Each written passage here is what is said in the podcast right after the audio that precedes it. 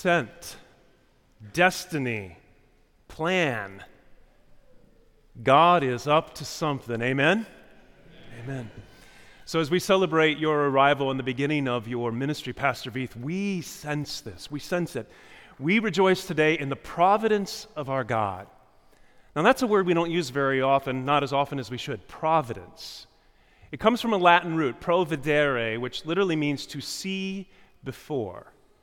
God sees everything before and then works everything according to his plan.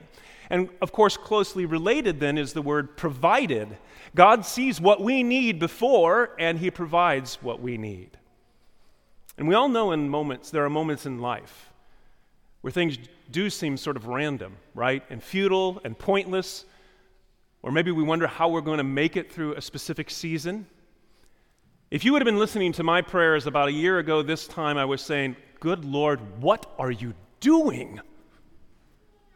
But on days like today, we get to see God's providence at work. He had a plan all along, He always provides. And I had to learn that lesson again, as we do. But if you'd ask me today, or if you'd listen into my prayers today, it's, Good Lord, what are you doing? They are pregnant with anticipation, expectation. God's providence for us is so big it is an epic, cosmic story, and yet it's also so detailed and so fine tuned that it includes every one of us and the events of our lives, like bringing a new pastor to our church. So, when we began searching for a new pastor, a certain name kept popping up. It began with my daughter, Abigail. Abby said, You know, Dad, a few years ago at college, I met this guy who's about, probably about ready to graduate from the seminary. And he knew about Trinity. I was surprised. He knew about Trinity, and I think he might be good. His name is Mason Veith. And I called one of my very best buddies, uh, who's also a pastor. Many of you know him. He's been here many times, Pastor Bill Reedy from the seminary. And I said, Hey, you know all these guys who are about ready to graduate. Anybody you think would be a good fit for Trinity? First guy out of his mouth, Mason Veith. Another good friend of mine, Pastor Rich Heinz, used to work at Concordia University, Chicago. And I was talking with him. I said, Hey, if you remember back a few years ago in the pre seminary program, were there any guys that you think you would recommend to us at Trinity? Mason Veith. But then it came time to do the interviews, and the seminary sent me the list of names. No Mason Veith. But the seminary placement director asked me, he said, You know, was there anybody you wanted to interview? And I said, Funny you ask. I said, I, have never met this guy, but I got to tell you, people who know him and who know Trinity keep bringing him up. His name is Mason Veith. And he said, Oh, he would have been the first guy I would have put on your list, but he's not taking a call. He's going to stick around and do graduate work. But you know what? If you want, I'll, I'll give him a call and see if maybe he changes mind in an interview with you. Guess what? he did. He did. And I will tell you this, my friends. I prayed to the Lord as I went off to interview truly many fine young men who are making great pastors right now in other churches. But I asked the Lord, I said, Lord, please make it absolutely obvious to me who the right man is for Trinity. Like send down a beam of light from heaven on his head or something like that. Well, it wasn't quite like that, but I will say, when I met you, it was obvious. It was obvious to Shelley, too, who also had the chance to meet him. I knew immediately God has provided a pastor for us, a pastor of his providence. What our gospel reading today does is it gives us big chunks then of what God will provide for us through our pastor. Much like as Jesus sent out those disciples, this is what we pastors do. Pastor Veith, your preaching is not here, you're not here to entertain us or to simply inspire us or give us suggestions for self improvement. You must preach repentance. We need to repent of our sins so that we can hear and know and trust the sweet mercy and forgiveness of Jesus. And you must cast out demons. When you baptize in the name of Jesus, you will rescue souls from the dominion of darkness. When you mark them with the sign of the Holy Cross, You will claim them for Christ and his kingdom. The water which you will pour on or plunge with will make them his dearly loved sons and daughters, and then from there you have to protect them. You must courageously stand in the breach, and you must confront the otherwise overwhelming darkness of our evil world with the liberating, conquering, beautiful light of truth in Jesus.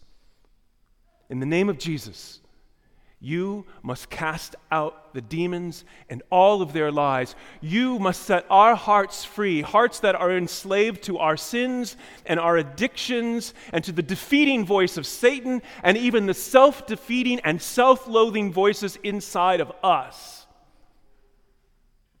And you must anoint us and heal us. We are sick and we are ailing. Sometimes Christ will grant our healing while we're still here on earth. But you must slather the oil on us as a sign that He will heal us, body and soul, at the resurrection.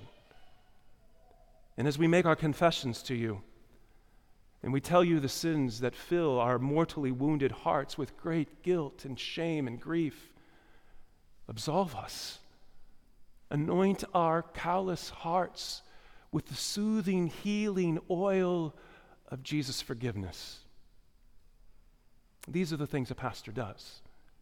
Ah, but then, then there is you, the man, the unique and unrepeatable Pastor Mason Veith, with your particular gifts and passions, which are such a beautiful match to the vision that the Lord has given to us here at Trinity.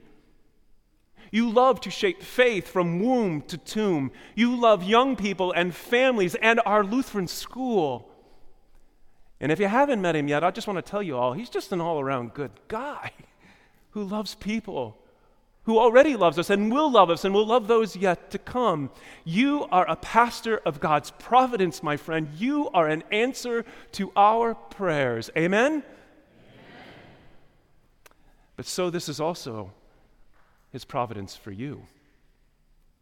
Jesus sent out his 12, if you notice, with very little in their hands because they were supposed to trust God for his provision. Those who would receive their message would then provide for whatever needs they might have. Someday soon, what I hope is you'll share with us why you felt God led you here. But here's the truth He set aside grad work, he's leaving his family from St. Louis, and you came here in a, in a Penske truck, trusting that God's going to provide for you here. I can tell you from experience with great gratitude in my heart. The part of these people, this church, is so big and so great. They're not going to just make sure that you have a paycheck and your health care benefits. They are going to love you and support you and encourage you and serve right alongside of you. They will cherish you. And then in time, what's going to happen is you will see yes, yes, yes, God in His providence brought you here to do great things through you, but He also brought you here to do great things for you. He is going to work out His perfect plan now for you, Pastor Veith. He'll work repentance in you, He will cast out your demons, He will heal you in your heart. And again, I can say this because I speak from experience. It's what He's done for me in this place and what He continues to do. Which brings me just, if you would indulge me, to a personal note. Because I believe that He has brought you here even for me. Because just as you notice in the gospel, Jesus sent out those disciples two by two. I am so thankful that there are two of us here again so that I can go on vacation.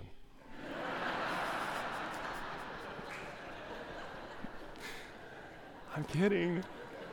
No, I'm not kidding. I'm actually going on vacation. But anyway. I'm so thankful there are two of us because, first of all, for their sake, they're sick of listening to me. But hopefully, for your sake, but especially for my sake. Two is good. It's good for encouragement and accountability and friendship and companionship and to spur each other on so that we might be better men of God than we would be alone. I have been gifted this in the past, and I will tell you, my friend, I am so thankful God has provided a brother here again. So, one more thing. And this is the ultimate thing that you will do here among us. Because as I said, we all get lost sometimes wondering if life is random and meaningless and without purpose. Essentially, we all ask two big existential questions Where do I come from, and where am I going? It is God's providence that answers this. Everything was created from the beginning in order then to journey to perfection. Our Ephesians reading teaches us this, and the Eucharist then reveals this to us each and every week. Paul said that God chose us in Christ from the beginning, the foundation of the world. Providence. God saw you. Yeah, you, not the person next to you. God saw you before he created the world. Let that sink in for a second. In fact, put your name in for the us. God chose Mason in Christ before the foundation of the world. Here's where we find our beginning. Follow me with your eyes, if you would, my friends. Here is where we're from. The God who chose us from beginning, from the creation, then, as Paul says, redeemed us and adopted us in baptism, and we became the sons and daughters of our Father. And so the baptized are gathered here today. And the baptized bring forward then these gifts of bread and wine, which God provided for us. He gave them to us through His earth. But we bring forward these gifts of bread and wine in thanksgiving for all of His provision, including bringing us a new pastor. And with them, they become very symbols of our lives.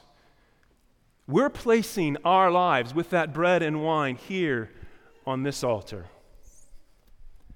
But what you got to know is this that it is Jesus who is the one who is actually here.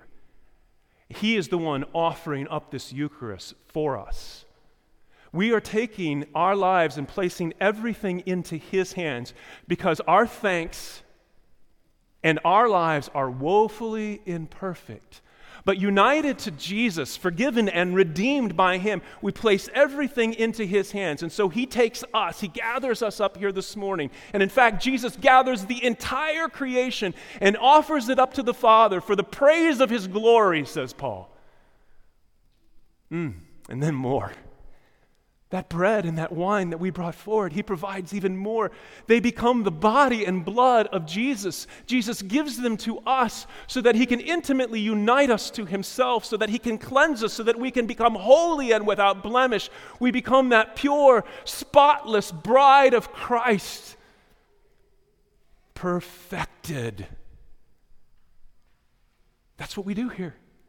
He gives himself to us, we give ourselves to Him. Friends, that's it. That's where we're going. This is our ultimate destiny. That is the plan revealed in Christ. That we would be united to our God. And someday soon, as we sang in that wonderful hymn in the last verse, Jesus will return, and then we, His bride, His church, will walk down the aisle to Jesus. And He will consummate our union for all eternity. You want to know why you exist? Your whole existence starts there and it finishes and is completed and is perfected right here. This is what we celebrate week after week in the Eucharist as we offer the Eucharist over and over again until He comes again. And look at you. You are dressed in the priestly robes of our bridegroom because you are here in persona Christi, in the person of Christ. And in a moment, we will say to you, May the Lord accept the sacrifice at your hands. Would you look at your hands with a little bit of wonder for a moment? Because your hands become the very hands of Jesus. You gather our lives together and offer them up to the Father to the glory of His praise. And then you give to us Jesus, his body and his blood, so that we can be united to him. So let's get on with it and get you installed. because we need you to offer this Eucharist. The first time among us of what we, we pray are countless times. Through you, in just a moment, God is going to reveal the epic destiny of the entire universe to us in just little old Elkhart. God provided you as a pastor to reveal his providence for us. In the name of the Father, and of the Son, and of the Holy Spirit. Amen. My friends, would you please stand and?